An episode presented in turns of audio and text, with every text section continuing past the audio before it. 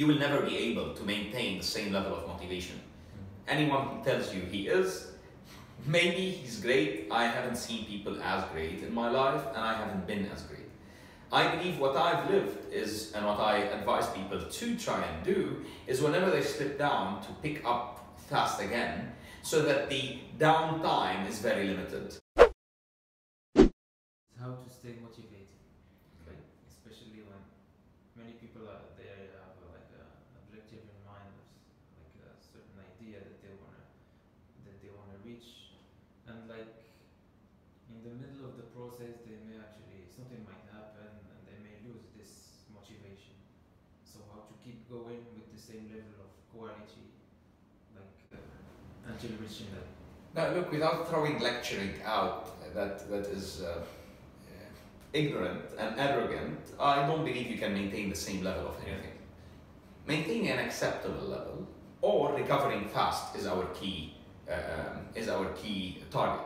So you will never be able to maintain the same level of motivation. Anyone who tells you he is, maybe he's great. I haven't seen people as great in my life, and I haven't been as great. I believe what I've lived is, and what I advise people to try and do, is whenever they slip down, to pick up fast again, so that the downtime is very limited. Yeah? Um, to stay motivated or to push yourself to become motivated again, make sure that your purpose is clear, written down, obvious, and accessible at all times. Do you know why you build a business plan while you're developing a business? like uh, to overcome any obstacle that may come. Not really.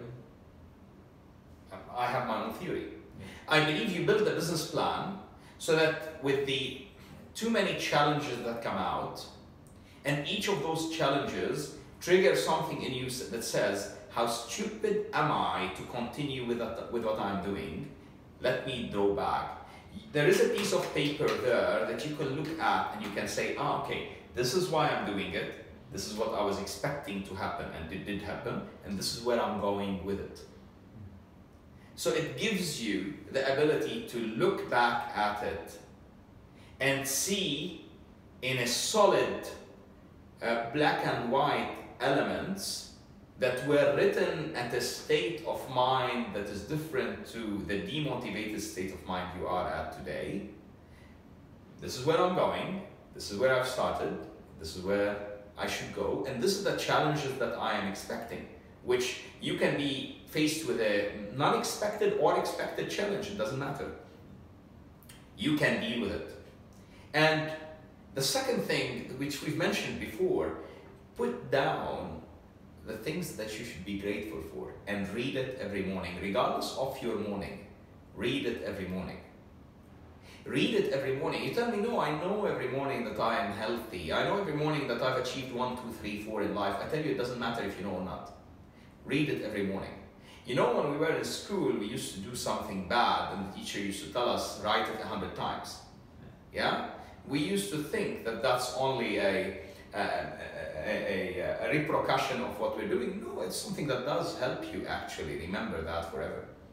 Write it a hundred times. So write it a hundred times all over your life and read it a hundred times. When we started our merchandise, our uh, our signature uh, line of product, and we said it's a message that's moving so that you remember it and everyone else around you does remember it as well. So you're not only being inspired, you're allowing people to be inspired and you're inspiring them hopefully.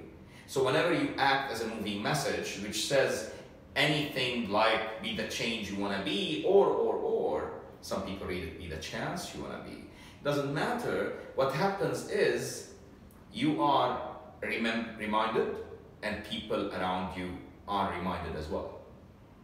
Thus have that all in, always in mind and that will allow you to recover from a downside or a downturn or a down time pretty fast